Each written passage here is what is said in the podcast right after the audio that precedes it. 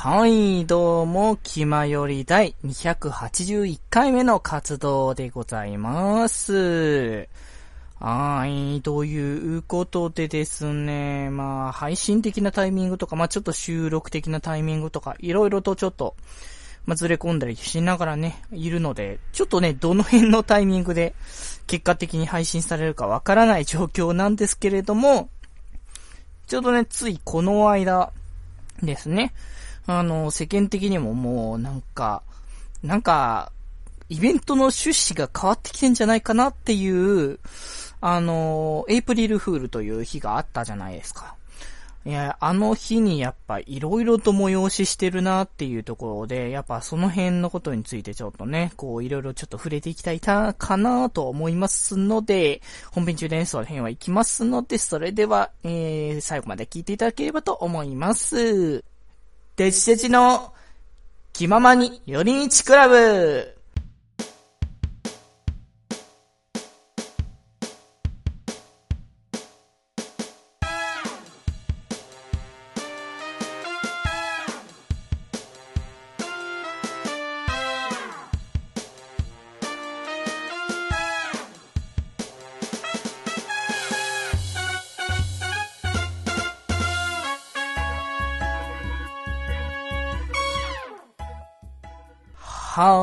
い、どうも皆さん、気まより、デジェジでございます。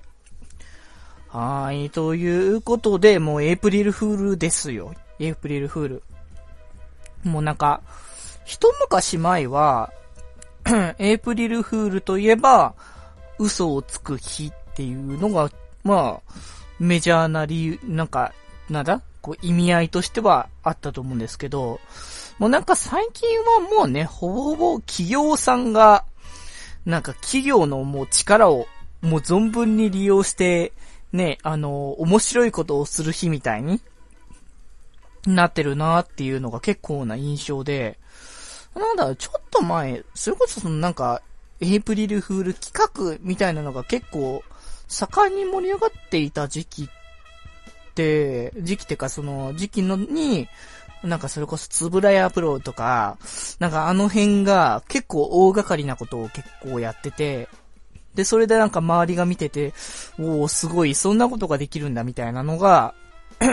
なんか、あの、一般化してきたのかな？っていうのがあって、だんだんとなんか、こう、普通のあの、普通の企業って言うと意外だけど、一般の方にもどんどんなんか、あの、巡ってきたなっていう印象があって、で、それがやっぱその、ソーシャルゲーム界隈にも、もかなりね、あの、影響を及ぼしてたんじゃないかなと思うんですけれども、こう、だからやっぱ毎回その4月1日限定のこの1日のためにこれだけの努力費やすかみたいな、すげえ根性だなっていう気持ちにいつもね、あのー、なってたりとかするんですけど、まあ、今回はね、あのー、その中でこう、あの、エイプリルフール企画としてね、こう催されたものの中で、あのー、アイドルマスターサイド M の、あのライブオンステージ、M ステの方で、結構ね、あの、予想外の企画が催されたので、こう、もうね、もうすでにね、やれなくなっちゃってるんですけれども、あれをそのままやれなくなっちゃうまま何も残さないのはもったいないだろうという気持ちがあるので、今回本編でね、そのことについては触れていきたいかなと思うんですけど、もうそもそも、アイマス関係のエイプリルフール企画ってのも、もうすごく、どこもこだわりすぎだろうっていう感じの、あの、盛り上がり方をしているので、で、今、こう、こう、ソーシャルゲーム界隈である、えっ、ー、と、アイマスだと、まあ、シンデレラガールズとそのデレステと、えっ、ー、と、ミリシタと、えっ、ー、と、シャニマス。そして、まあ、サイド M の、あの、モーバーマ、モーバーマスの方と、えっ、と、M ステっていう形でもう、今数えただけで6つあるわけですよ。もうそれを正直全部回すのは、正直まあ至難の業だなっていう。あの、去年はちょうどね、こう、お休みだったので、エイプリルフールが。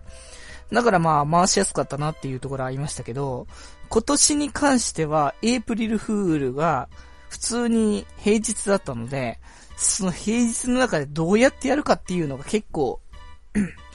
大変だなっていうところがね、ちょっとあったんですけど、んで、まあ、軽くね、ちょっとアイマスエイプリルフール企画をちょっと振り返ってみると、あのー、M、あのー、サイド M の、あのー、モバ版の方では、えっ、と、一応その、なんか、ドット ARPG みたいな感じの、のをなんかやってたっていうのがあって、今の時代になんかそれこそね、こう平成、平成最後のこのタイミングにこのちょっと平成の初期みたいな頃の感覚をね、思い出させるみたいなのがあるのもちょっと面白いなと思いつつだったんですけど、まあ、他にちょっとあのー、シンデレラガールズのモバゲーの方はちょっと僕触れてなかったので、ちょっとそこは確認できてないんですけど、あのー、シンデレラガールズの方は、あのー、森久保ののが、なんか、あのー、不思議な世界、もう、なんか本の世界に、まあ、囚われてしまったみたいな感じで、まあ、あの、それを助けに行くためにいろいろミニゲームをやっていくっていう企画だったんですけど、まあ、結局そのミニゲームが、要はマインスイーパーだったので マインスイーパー僕苦手なんですよね。なんか昔その、今もついてるか覚えてないんですけど、ちゃんと見てないから。昔の、なんだ、XP とかのパソコンとかって必ずマインスイーパーって付属としてついてたんですよね。で、あれちょこちょこやってたんですけど、なかなかうまくいかなくて、で、あんまりだからマインスイーパーつく気じゃないから、結局最後までやれずじまいっていう状況だったんですけど、えっと、他の、えっと、アイマス、それ以外のアイマス関係は一応全コンコンプという形でやってはいけ、全コンプはいけ、言い言い過ぎだな。あの、ミリシタ結構やり込み度が結構あったので、そこまではやってない。普通にクリアというところまではやったので、うん。で、そんな、あの、ミリシタは、あの、アイドルヒーローズっていう、これは確かモバゲーじゃない、グリー版のミリオンライブの頃に、まあ、あった、あの、イベントの方の企画みたいな形のやつでしたけれども、まあ、それで、あの、なんか、こう、その世界観にもう飛び込んだのかと思ったら、結果的に最終的には映画の試写会みたいな感じのでしたみたいな。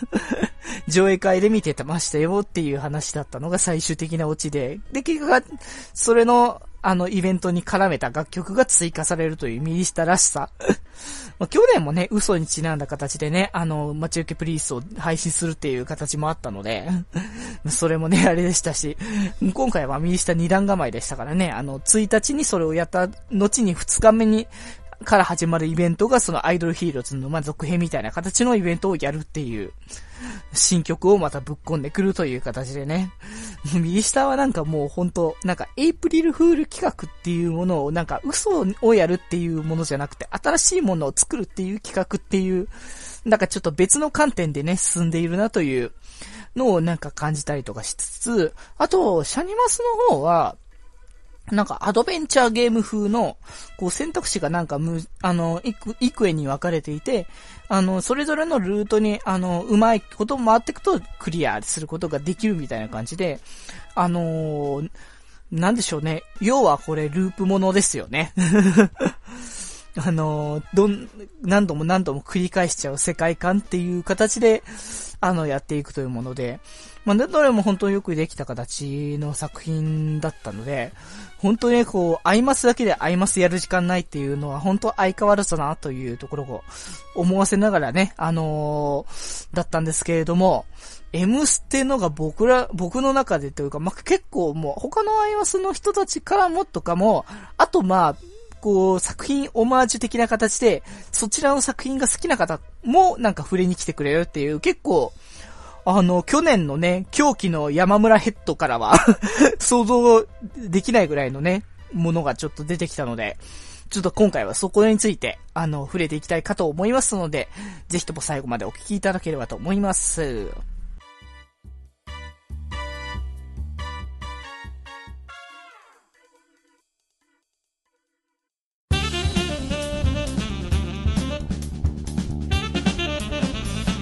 暇より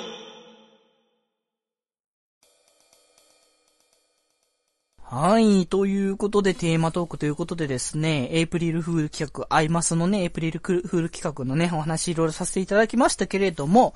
あの、今回一番ね、僕としては触れていきたいのは、アイドルマスターサイド M ライブオンステージのね、あの、エイプリルフール企画についてね、ぜひともちょっとね、これは、あのー、まあ、記憶にはすくえて残しておきたいんじゃないかなっていうのが僕の中でやはりあったので、まあ、こちらね、よりしっかしっかりとね、お話しできたらいいんじゃないかなと思っておりますが、そう、何がね、あったかっていうことなんですよね。あの、ライブオンステージの方で。まあ、あの、さっきもね、冒頭で軽く触れましたけど、去年のライブオンステージの、あの、エイプリルフール企画が、いやもう狂気も狂気の状況で、あの、急になんか、あの、アイドルたちが、あの、頭の方に、なんか、山村の頭が、なんか、スポってハマるみたいな感じの、あ、まあ、ハマるって言うとあれだけど、顔が、顔が結構山村になるみたいな、こう、謎のパンデミックが起こるみたいな状況で、こう、で、ライブ映像、ライブ映像 3D の映像のところにも、まで山村が登場するっていう状況で、もう正直ちょっとね、あの、怖えって思うぐらいのちょっとね、状況で、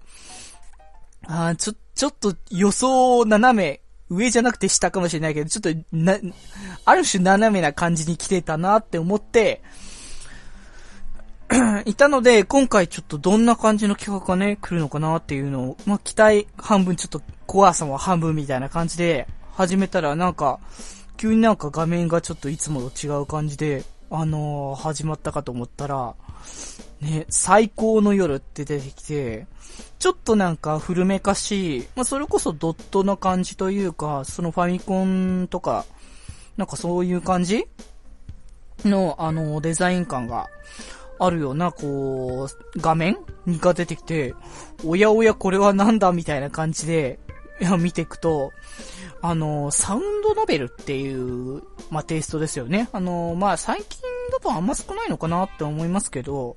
一時期はね、その、プレイステ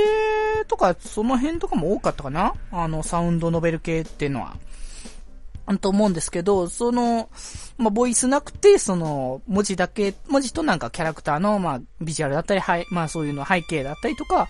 まあ、そういうのを映しながら進んでいく、文字ではどんどん進んでいくという形の、まあ、読んでいくスタイルのゲーム。だったんですけど、それがね、始まって、親っていうので、ちょっとこれなんか見覚えあると思ったら、あれなんですよね。あのー、ファミコンでしたか？スーファミか、これは。だと思うんですけど、えっ、ー、と、かまいたちの夜という、あの作品皆さんご存知かな？ご存知かな？どうだろう？最近の、あの子に対しては、あんま多分元ネタがわからないんじゃないかなと思うんですけど、あのそれこそ、だからスーファミかな？確かスーファミだったはずだと思うんですけど、ちょっと記憶違ってたら、申し訳ないですけど、初期が多分スーファミ。で、そっからいろんな作品でプレステとか、まあ、他にも最、最近だとなんかすごい萌えないイラストも込みながらの、再リメイクみたいな形でビータとか、確か出てたのかなっていうのがあったんですけど、まあ、そのね、あの、かまいたちの夜という、まあ、それもサウンドノベルの作品なんですけど、この作品のオマージュが、ふんだんに取り込まれているという、まさかのこう、平成も平成で最後のタイミングに、このネタぶっ込んでくるかっていうところに、もう正直、あの、他のその、なんだろうな、アイドル界隈のもものとかは、こう、旬なものとこうコラボしたりしてるわけですよ。アンスタとかは あのー、歌プリとかとコラボしてたりとか、あと、キンプリとかだと、あのー、ヒプノシスマイクとか、もうなんか、もうまさに旬だなっていうところに狙ってやってきてたなっていうところに、今ここ、この、ここに来るのかチューンソフトかみたいなところで いやー、そのね、センスは好きだなとは僕は思うんですけど、まあ、ただ、これの、その出来がすごく良かったんですよね。本当に。もうその、元の作品を知ってるとかなり薬と笑えるあのシーンとか、あーって、あの、思わずあっと言ってしまうようなシーンがいっぱい踏んだんに踏,、ま、踏み込まれてるんですよね。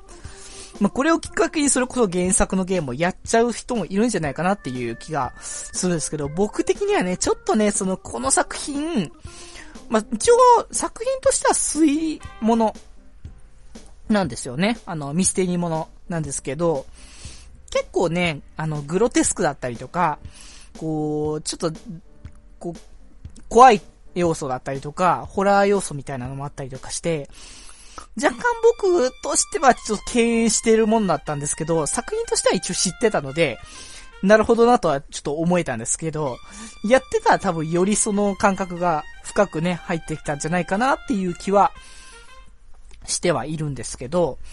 まあだからその作品オマージュが本当に盛り込まれててすごい、あそこが良かったっていうところもありつつ、ボリュームもすごくて、あのこの話の流れが、まあ、最高プロダクションが、あの、慰安旅行という形で、あの、冬山に、あの、行ったんですよね。で、そこスキーしたりとかして、あの、くつろいだりとかしてるんですけど、そこの、あの、ペンションのところで、うん、急に、あの、まあ、晩ご飯を食べた後に、こう、くつろいでたところに、こう、謎の手紙が、こう、出てくるわけですよ。こう、血、血文字なのかなみたいな感じの思わせるような赤い文字で、今夜誰、誰か、まあ、いなくなるみたいな感じで、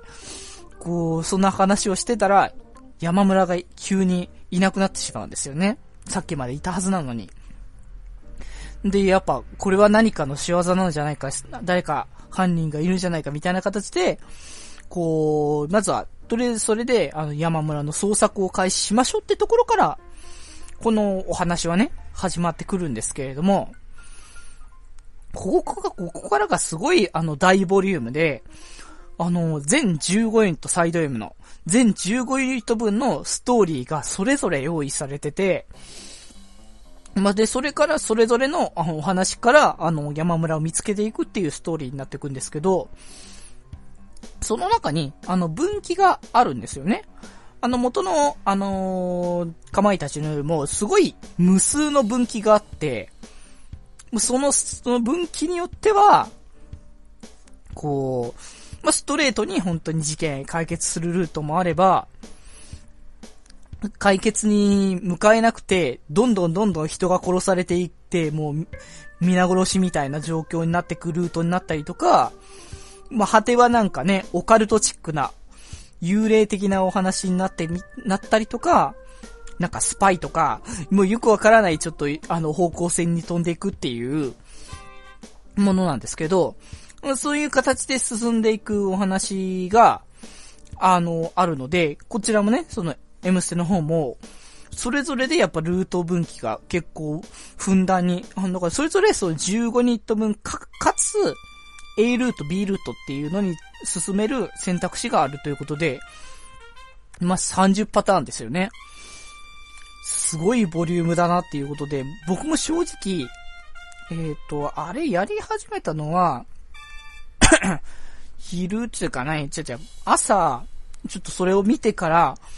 こう、会社行くまでの間にある程度進めつつ、帰りになんとか終わったぐらいの、結構大ボリュームの内容だったので、ほんとね、最後の方にギリギリ気づいた人はやれなかったんだろうなっていうところとかね。ちょっとそこら辺をちょっと思うところであったんですけど、だからその、ルートルートのこう、中に、もうちゃんとそのかまいたちの夜をやっていたら面白くなるっていうところもありつつ、ちゃんとそのユニットと、ユニットとしてのちょっと形みたいなのが盛り込まれながらも少し奇妙だったりとか、ちょっとおどろおどろしいやったりとか、なんかおかしいなこれみたいな感じの、ちょっと思わされる、こう、ルートとかもあって、なんか最初僕、あの、ジュピターのルートやってたんですけど、そのジュピターのルートやったと、やったら、あの、こう、まあ、山村を捜索してたら、その厨房の方で、こう、謎の、あの、調味料が、ちょっと、あの、あって、それをちょっと見てたら、その、すべてと落としちゃったんですよね。で、それを落として巻き散らしちゃって、それを、あの、吸い込んでしまったら、急に、あの、ジュピターの、こう、キャラクターが、ガラッと変わって、真逆になったぐらいな感じ？なって、急にその、翔太が熱血になったりとか、トーマが逆にやる気なくて、あの、ぐてっとしてるとか、あとなんかすごい北とか、あの、無邪気な感じになってしまったりとか、なんか、急にキャラ変わっちゃってどうしたんだみたいなのがあったりとか、なんだちょっとこの、この流れっていうのが、ね、そんな感じのルートが結構ね、あのー、それぞれも一個前。まあ、ちゃんとね、その、お話に、あの、即して進んでいくルートでは結構、なってはいるんですけど、でも結構これ実はどうなんだろうみたいな感じで、結構考察をする方が結構多くて、まあその、あの、配信されてたタイミングの、こう、タイムラインとか結構その調べたりとかして見てたんですけど、最高の夜とかで。で、それ見てた時に結構そのいろんな人が、こう、やっぱ情報量的には、あのー、ボリュームはあるとしても、結構その表現としてされてる部分は少なかったんで、その少ない表現の中に、実はこうなんじゃないかとか、あとなんだろうね、もうこれも全て考察の中の一つだから、こう別にその全てが本当ということではないので、まあ一つの意見みたいな形であの聞いといてもらえていいんですけど、まあそれこそあの、なんか、結局その最終的に山村を見つけたとしても、あの、お話的にはまた終わってないんじゃないか、実は。とか、あの、この話的には、あの、ループをしてるんじゃないかっていう疑惑があって、まあ、特にその辺の疑惑というか、曰く付き的なストーリーだったのが、あの、雑魚画道のルートですよね。雑魚画道って、あの、やっぱ、もう格闘家ですから、例えば何かその事件が起こったとしても、力でなんとかできちゃうレベルの、まあ、ユニットなので、そういう人たちに対しては、どういうものをぶつけたらいいのかっていうところで、もういっちゃん怖いホラーをぶつけてきたっていうところだったんですよね。いや、ここでこんなホラーものをぶつけてくるのか、とか思って、で、あのー、こう、片っぽのその B、要は B ルートって言われる、まあ、要はバッドエンドっていう形なのかな？言ったら、あの、グッドエンド的な、あの、トゥルエンドの方向じゃないやつ。だと、あのー、こう捜索してるんですけど、山村を、あのー、ペンションの中を捜索してたんですけど、急に金切り声が鳴り響いて、何だなんだと廊下に出てみたら、ね、謎の生物が現れて、あのー、プロデューサーがね、あのー、アイドルたちを守ろうとしたら、急にね、あの、耳鳴りが起こって、気づいたら、あの、雪山に行く前の状、あの、最高プロダクションに、あの、いる状態に戻っていって、っていう、まあ、俗に言うさっきも言った通り、話がループしているっていう、あの、ところに、あの、行くんですよね。で、そこでなんかね、あの、いろいろ楽しげに、あの、ね、あの、している、こう、ヤンリョゴを楽しみにしているアイドルたちの姿みたいなのが、まあ、出てるんですけど、そこで雑魚ガドの3人みたいな話をしているんですが、ん ?3 人って、3人がそんなに楽しみにするものかっていう、そこそ、レンとか多分、つまんねえなみたいな感じ言いそうだけど、みたいな。そこは実は本当の最高プロダクションではないのではないかみたいなところを、いろいろ考えさせられたりとか、あと本編中の中でその B ルートだったりとか、まあ、A ルートいろいろ流れありますけど、その中でいろいろ行われるであろう流れのものをなんかアイテム的なのを、あの、プロデューサーが準備しているっていう、なんかそれもなんかどういうことなんだろうっていうのをちょっといろいろ考えさせられてとか、まあ、するんですよね。だからその辺で結構、実はこのお話は、4月1日を終わらせることが終了する危機だったっていうのが実の本音だったんじゃないかという、なんかね、その噂的な、あの、考察がね、いろいろね、出てくるっていう形で、まあ考えさせられる内容ではあるなと思ったんですよね。でもほんとそれぞれの流れもあって、その、かまいたちのよりのオマージュがかなりふんだんに盛り込まれつつ、ちょっとね、ぎゅっと心に来るところもありつつみたいなので、まあ、正直ね、あの、僕としては、あの、ハイジョーカーが本当に平和ですごく良かったなっていう。ハイジョはやっぱり平、あの、どっちのルートにしても平和的に進んだから、あの、僕としては良かったなっていうところもありましたけれども、まあ、本当にその、他にもね、その、山村の居場所をね、あの、打ち込むっていう、あの、ルート、あの、ルートじゃない、その、どこに山村がいるでしょうっていうことで、あの、こう、文字入力をね、する場面があるんですけど、そこの文字入力にも、あの、いろいろ小ネタが入ってて、かまいたちの夜にの、なんかキャラクターだったりとか、なんかその辺のモチーフのやつ、キーワードを入力したら、それに絡んだ、あの、セリフが返ってきたりとか、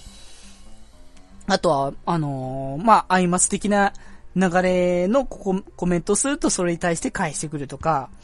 ほんと凝ってんな、この辺っていうところをね、思ったりとか。で、プロデューサーがね、若干この、あ、なんだろう、サイド M ってやっぱプロデューサーがあまり表に出ないっていうのが、こう自然な形だったので、今まで。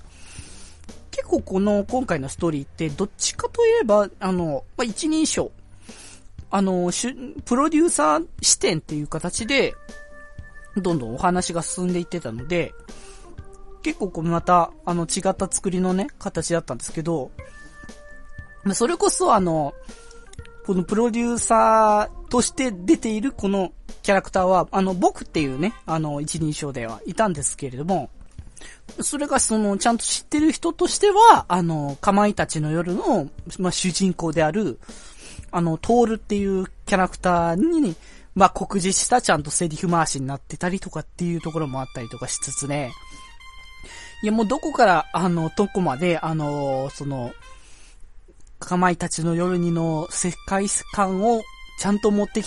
つつ、最高プロダクションのお話としてしっかり仕立て上げれてるっていう、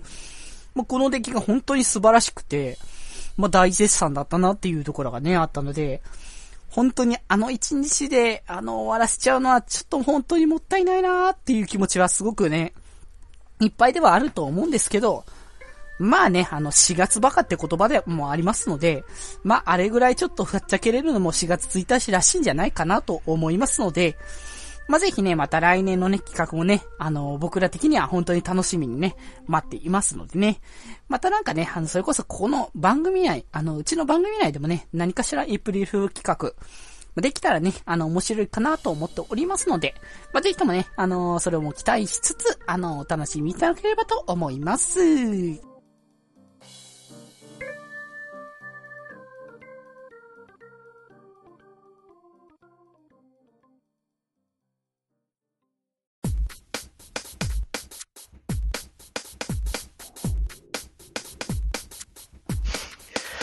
暇より。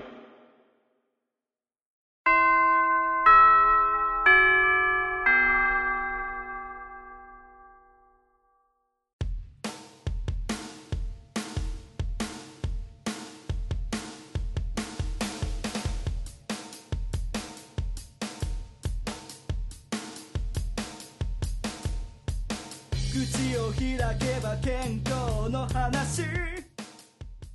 はい、ということでですね、お話今回もね、させていただきましたけれどもね、そろそろね、あの、チャイムも鳴りましたので、活動のまとめをしていきたいかなと思っておりますが、まあね、もうちょっとね、終わっちゃった後のね、感じでしたけれども、エイプリルフールについてもね、他にもね、結構面白そう、面白いね、エイプリルフールの企画とかも、結構ね、あったりとかもしましたのでね、こう、さすがにやっぱ1日だけじゃ追い切れないっていうところもありますし、まあ、あの時の感動がっていうか、あの時のその感情のままで楽しんでいくのがやっぱ一番なんじゃないかなと思いますので、まあね、今回話したものも、あの、また来年どうなるかなとかいろいろ期待もしながら、また他にもね、あの、あの時のことを思い出してネタにするというのもね、一つということなので、まあ、ぜひともね、あの、他のね、あの、面白いね、エイプリルフール企画とか、ありましたらぜひともね、あのメッセージとかで送っていただけたら嬉しいかなと思いますので、あの、決まりのメールフォームから送れますので、気まよりで検索していただいて、気まよりのブログの方から、右上の方にメールフォームがありますので、そちらから飛んでいただければと思います。そしてですね、メールアドレスからも送れます。メールアドレスが、よりみち .club.gmail.com yorimichi.club.gmail.com こちらの方から送っていただければと思います。はい、ということでですね、いや、今回の紹介ですけれども、やっぱね、あの、こんだけね、あの、オマージュオマージュみたいな話をさせていただいたので、まあ、ぜひともね、あの、原作である、原作であるって言い方あれですけど、まあ、元になっているね、あの、かまいたちの夜、まあ、ぜひともね、プレイしていただきたいなっていう、僕もの、本当勇気が出たら、あの、プレイしたいかなと思いますので、まあ、ぜひともね、あのー、こう、かんこう、最高の夜からの、こう、いろいろな流れをね、いろいろ組んでね、あの、楽しんでいただければと思います。ということでですね、えーと、本日、部室に集まったのは、みんなの心に笑顔のデジタル連覇、デジデジでした。それではまた部室で会いましょう。